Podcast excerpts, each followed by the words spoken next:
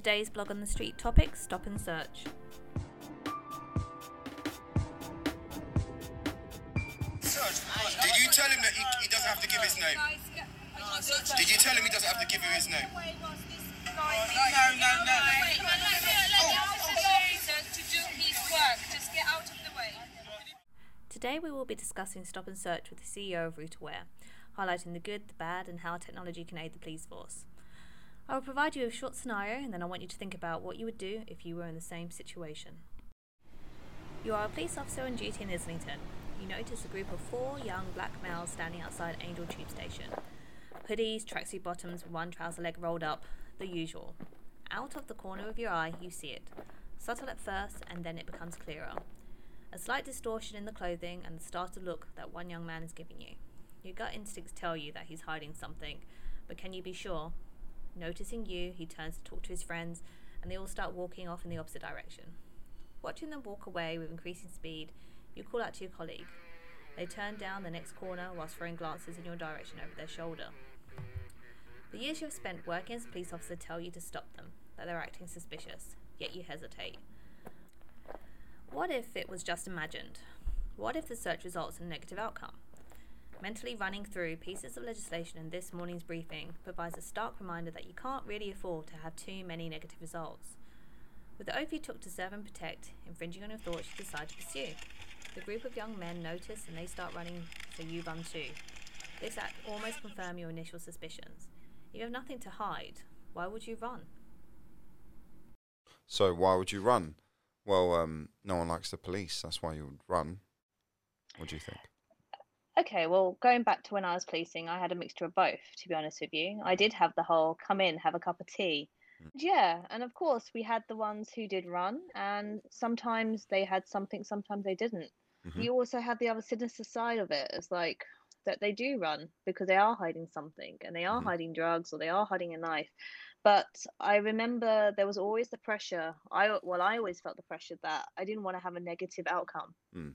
because I remember we had to fill out these little slips of paper with all our grounds, and we had to Yeah. and you had to try and fit in all your grounds in the space of like three or four like lines and this is going to be like the whole justification of why this stop was completely necessary and how Yeah. you had gathered all this ed- evidence and you know and in that you have to add their description hmm and their ethnicity Mhm. and the reasons and where and it's such a tiny piece of paper Yeah. Yeah. and and it's all fine if you find something Yeah. but if you don't find something, then yeah, that Yeah. piece of paper becomes very important all of a sudden, right? Yeah. No, totally. All is forgiven when you actually manage to get a positive um, outcome. That's what it's called, isn't it? Outcome Yeah. code one, from my recollection. And Mhm. you know, you get told from a tactical perspective or a, a like policing perspective in terms of professionalism. You know, the whole purpose behind stop and search is to kind of enable officers to to allay or confirm suspicions about hmm said individuals without obviously arresting them because that's a different ball game. So before arrest, you conduct these searches to actually confirm or deny your suspicions, and suspicions are just come in many different forms. You know, you go back to training, you go back to gut instinct, you go back to situations that you're in. You know, the situation that you described is you look at someone, you look at a, a group of people, without stereotyping, but everyone does. Everyone kind of forms a bias anyway, conscious or unconscious. Unconscious is is better than conscious because then you're not actually actively stereotyping. But um, you know, you look at your training, you think, okay, well, what what can I do here? You know, let's let's look at the powers available to me. So I've got the very basic. You got a section one of PACE, 1984, and you've got like a section 23, misuse of drugs, and but both of those allow you to, to search people. You know, whilst you set up reasonable grounds, but it But doesn't. I it's think not as easy as that. But I think in terms of public Mm. perception, sometimes it gets um, misunderstood where people think that you're sto- stopping and searching someone in a preventative manner. It's like you're trying to prevent crimes. That's Mm. why you're stopping and searching. But it's not. It's actually more responsive, like it- it's a reactive action you're taking because you Yeah. need to have these reasonable grounds to begin with to Mhm. even conduct the search. Mhm. So it's not as simple as um, oh, we're targeting this area, we're just going to stop and search everybody who comes across because that's just the area we're targeting. We're not allowed to do that. And I think a lot of people don't realize that, that actually you can only stop and search someone if you have reasonable grounds. Mm. Or you suspect them, and Yeah. it's to confirm, as you said earlier, to is to confirm your suspicions rather than to prevent crime and you know just in a particular area. So you can't just stop and search people. Well, the, the I guess if you put But do people? But do people do that? yeah, Do of course they do. Do they still? Of course they do. Absolutely. The thing is, you're never going to take the, the human element out of stop and search, right? And the human element comes from experience. There is no way that you're just going to be a police officer and as you said, there's a tiny bit of paper that you can write a little bit on about your reasonable grounds, right? But your reasonable grounds are based on your experience. You get taught and trained to look for certain things. You know, if there is a large group and they are passing little shiny objects, or based on the intelligence around the area, they've it's been known for knife crime or the smell of drugs or whatever it may mean. But you as a police officer still a person, and and from a personal perspective, you've had experiences with that group of people or the way that someone looks, whether they're wearing a hoodie or whether they're uh, somewhere down a dark alley, or they look at you in a really shifty way, and you inform the basis of your grounds from that. But I think other people don't just inform it; they just use it as their grounds. They use their experiences that they've had, and they just jump the gun because they don't get it. They just don't get what what Section One actually says. First of all, they don't get Mhm. What what grounds means. They don't get that there is unconscious bias. They don't understand all of that. And as you said, we get lucky a lot. And and to be quite frank, over the last ten years, we haven't got as lucky. It's, it's a skill. It's a skill to be a police officer. It's a skill to be able to use that gut instinct and justify it through relevant searching powers under PACE or misuse of drugs. It's a skill to go into a certain area and diffuse it, or it's a skill to basically ask some questions and then build grounds. All of this is a skill, and I think that the big thing that we're missing out on is building up that skill, because we've we've changed policing now so much so that it's not seen as a, a vocation or a skill, um, and the grey areas that takes time to build up, the confidence, the communication skills, um, the understanding of like the crime cycle, and the experience gained from other officers. Because again, I questioned it, um, rightly so sometimes, and sometimes I said I'm not searching this person because I don't think I've got grounds. It's only gonna it's only gonna get worse. The relationships created by that group of group of yous that you talked about, you know, they're running, and again, me, you would just run after them, rightly or wrongly, you just chase, right? And and now people don't even chase. Have you seen the size of these people? Some of them coming into the job. My God. Hey, hey, listen, listen. Some of us don't like cardio. No, I'm one of those people. I don't like cardio. Listen, right? There's there's there's there's three distances you need to concentrate on, right? There's 20 meters, 100 meters, and 400 meters. If you don't catch someone in 20 meters, you're gonna have to try and catch them in 100. If you don't catch them in 100, you're gonna have to try and catch them in 400. So my tip to anyone is get that 20 meter sprint. Get it done. You don't need to like cardio. You just need to sprint for 20 meters. Tops 100 meters. Because if you don't, Okay. that person is long gone, right? And So, so let's.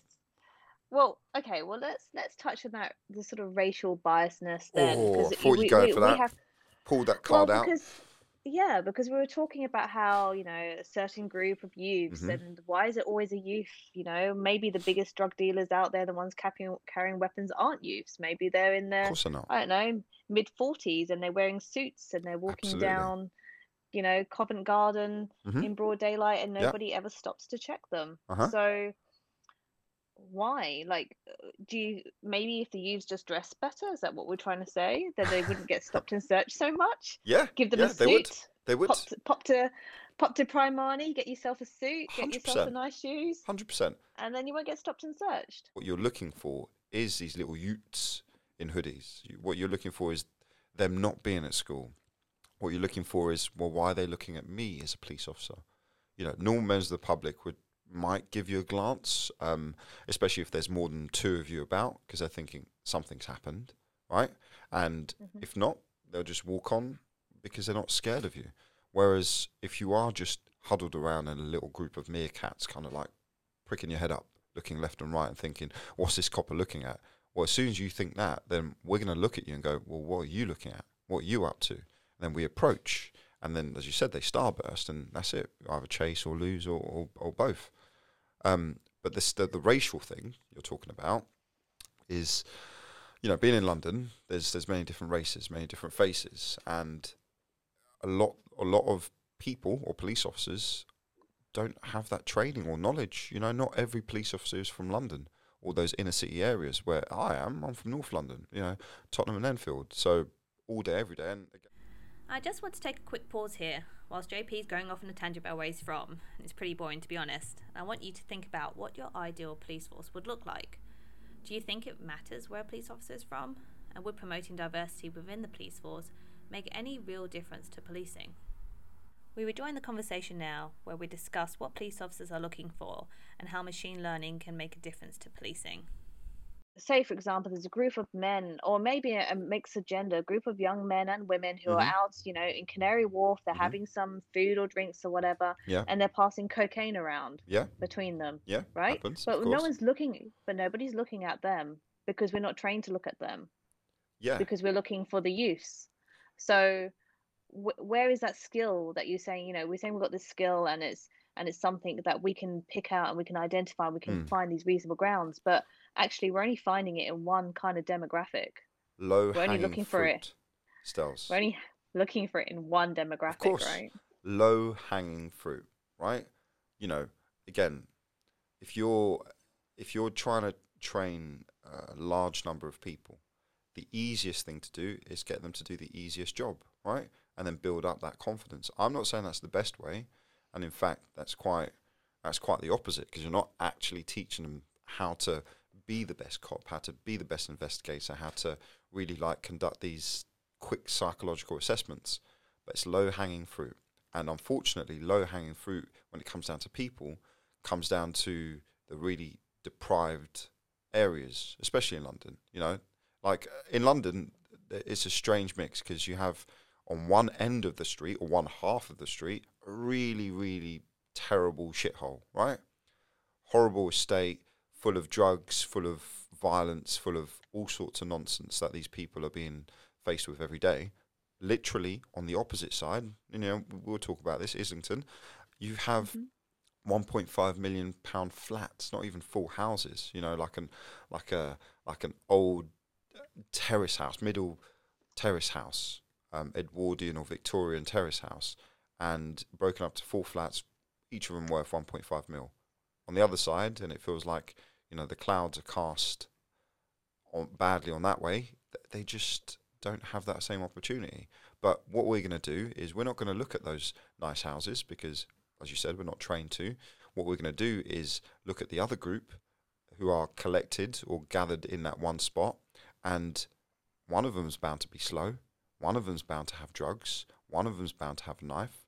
So let's just target them because it's easy, really, really easy, and that's what you get taught and trained to do. Sad, isn't it?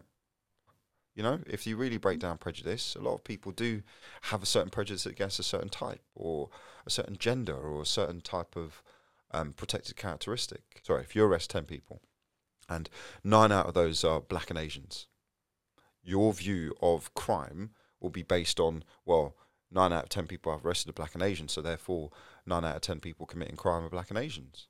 And you're only going to compound the same thing. So if you look at you know, you, you, you watch YouTube videos, you watch any kind of videos or look at social media, it only comes back with the stuff that you want to see, isn't it? It's the algorithm. So if you base everything on an algorithm in terms of computer wise, it's only going to spit back out what you want to see. And exactly the same way of policing, exactly the same way of stop and search. You stop 10 black youths, half of those have knives and, and, and, um, and drugs then all you're going to be doing is, well, I've got a 50% chance of nicking someone for, for drugs and knives, especially if they're black. So all I'm going to do is look at black people. Following on from that, I just want to talk about some of the, the figures and the statistics that have come out recently since COVID and Mm. Yeah. lockdown, which Yeah. is um, I was really surprised about the fact that there's been an increase of Mhm. 40% of stop and searches during COVID. Now, you know, forgive my ignorance. I thought everybody was meant to be locked down. I thought you guys were all meant to be stuck in your house. I don't really know where this increase in searches have come from. You know, when people are on the street, we're obviously not searching them or we're too scared. And then now people aren't on the street, so is everybody now a target? And and out No. and of all the searches that were carried out, Mhm. only 21% of the searches resulted in police action, Uh-huh. Such as a warning or fine or or arrest. Yeah. You know, so that's such a low percentage. Now I remember when I was when I was policing, I would have I would have had a mini heart attack if that were my figures. That only 20% of my search results, or you know, had some sort of outcome. I would have been freaking out. That is my job going to be on the line? Am I going to Yeah. be pulled in for you know questioning or Yeah. something along those lines? But these are statistics across you know uh, Uh, across the sort of force in general. One of the questions we asked, you know, in our blog, it was, you know, are current stop searches intelligence led? No. are they the ones that especially now with covid like you know Well, what's happening Well, with COVID, I guess it's a it's a different ball game, right? Because as you said, if we're on lockdown in various areas, then it can only be intelligence led because you're not supposed to be out. So therefore, we can at, at least, at a very very least, engage with someone outside and speak to them and go, "Well, hello, sir, madam, what are you up to today?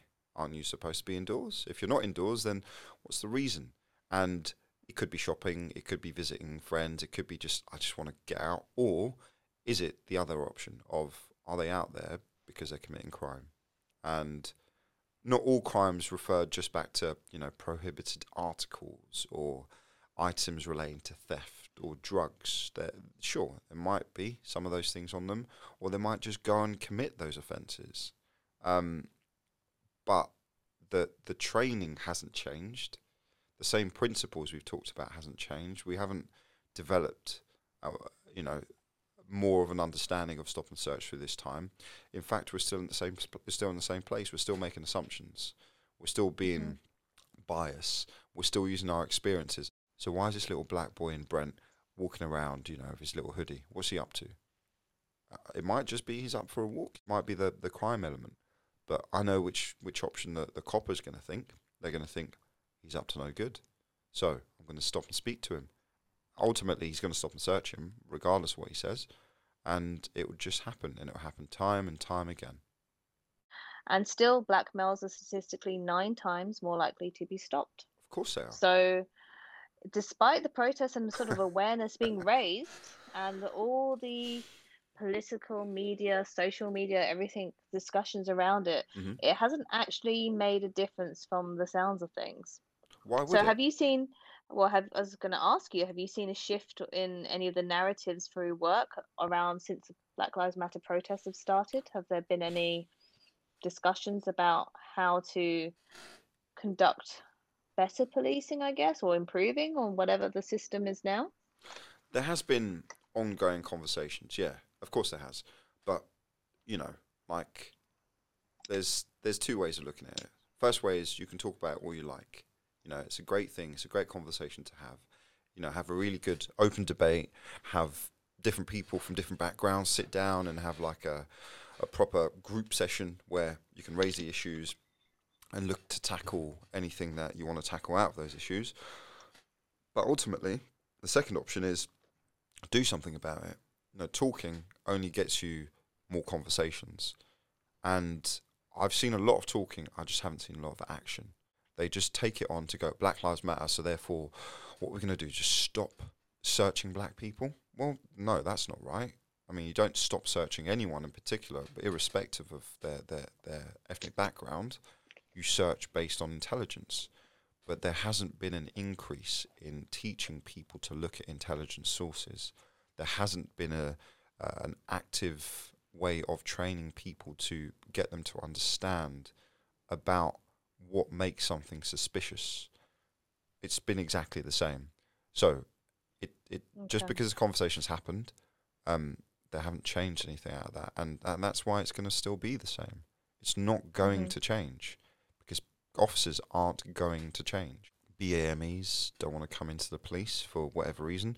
Well, I'm here, you were there, you know, co-founder of of, the, of this company's here, and plenty of my friends, you know, from various backgrounds, including BAME backgrounds, are in the police.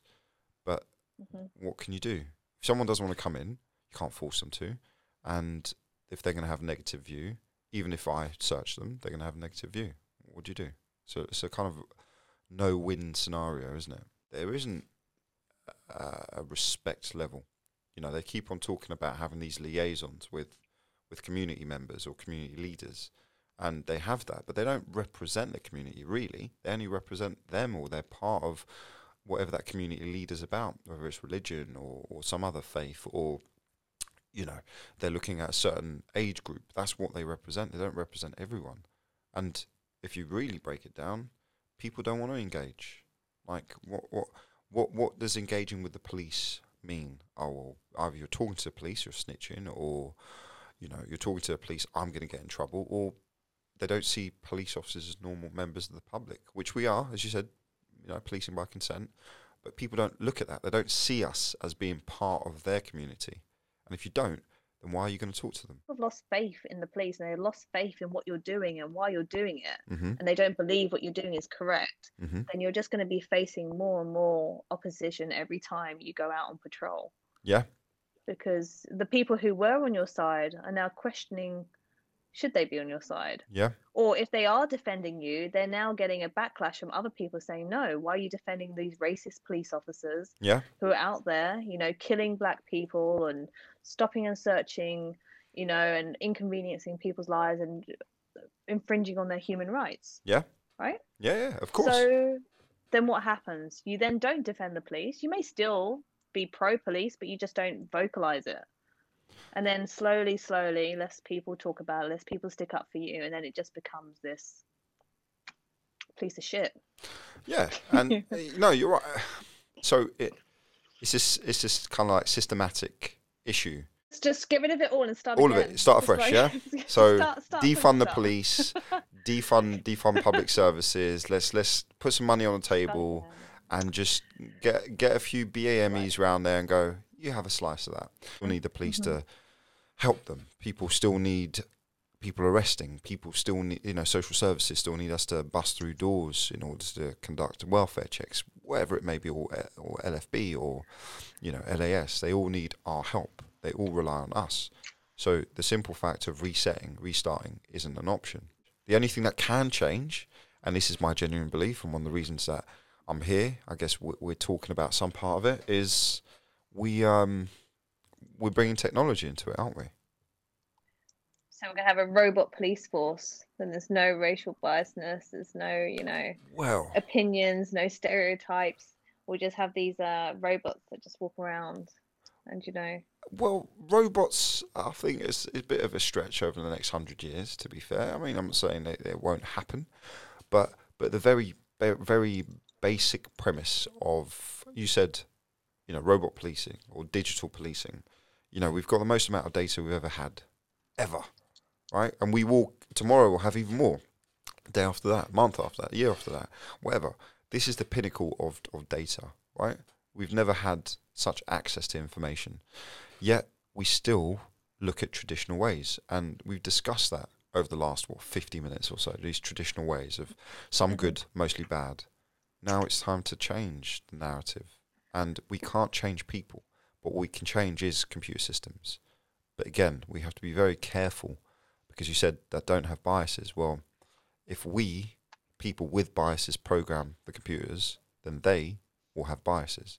There is because there is no free thinking in computing or machine learning or artificial intelligence. They are only trained to do what we can do until they reach the point of, you know, free thought or or free will, which you know Terminator and all the rest of it says is not a good thing for us. Um, we need to train them in a very sterile way. So that's where we start. That's the option. That's the answer. The commissioner takes us on board, goes, good points, well made, lovely podcast. Um, let's see what you can do with your technology. That's where we start. We cannot change these people, but we can change the way that computers influence people, right? In an unbiased way. This is our this is our chance to bring a child into the wo- uh, world, a digital child, right? A digital little baby, which you know we call Melinda, don't we? We love her. She's beautiful. She's gorgeous.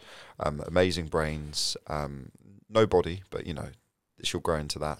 Um, we have a chance of nurturing her and making her a better person, a better person than we are. But but she helps us, doesn't she? She shows us, well, these are the gaps. This is what you should be targeting, and that's Mhm. that's not color. That's not creed. That's not socioeconomic factors. It just is what it is based on fact. And if we can train her based on fact, then going forward, we should be able to limit all of the stuff we've talked about. But again, we have to be careful. There is, there is, there is a huge gap that we can we can be angry against a certain group. You know, me me as being being part of the BAME background of having stopped and search. I can just be targeted. I can go, you know what? I'm going to build Melinda to just target white people. It's our chance now. Black lives matter. Black lives matter. Right? Let's do this. No, well that that's not going to help it, is it? Right? We need to start afresh, and that's what we're trying to do. No. An extra resource for people to use, well, for the Met Police to use, or any police force to Mhm. use, really. Yeah, yeah. which means that you know you're you're act and it's great in terms of if you're looking at it from a political standpoint that you're actively taking steps to reduce and limit biasness as much as possible Mhm. within your organization which means that you are staying relevant and keying up to date with the other organizations out there Yeah. so you don't become this sort of like relic of a system where everybody else is advancing and moving forward and you're there still you know on dial up internet trying to figure out how to get from a to b And we stop the conversation there and we return back to our scenario. So now you and your colleague, you've managed to catch the group of young men and you systematically search each member. A crowd is now forming, and their camera phones are out filming the whole process. The occasional shouts of police brutality and racist puncturing in the air, each search so far has turned up negative. Your colleague is writing the details down and pressure is now mounting. Under the camera phones, you can't afford to make a mistake. Your job and reputation is on the line. With the weight of accountability heavy on your shoulders, you search the last guy, the one who caught your eye initially. You can feel your heartbeat increasing, and yes, there in the waistband you found something. The crowd becomes louder, and a sigh of relief escapes you as you pull out a knife, quickly passing it to your colleague for evidence. Success! One less weapon on the street, one less casualty. But is it? Three other people in the group were searched with a negative result. The video images would circulate through communities, but how many views will they get, and would the story become distorted over time? So, what is the public perception now? Statistically representative of the current stop and search figures, would you consider this good proactive policing? Was there enough evidence to even stop? And what would you have done? Throughout the podcast, we have given you an insight into policing. We invite you to connect with us and join in with the stop and search discussion. Thank you for listening, and please follow us on social media for updates. This podcast was brought to you by the team at Rootaware.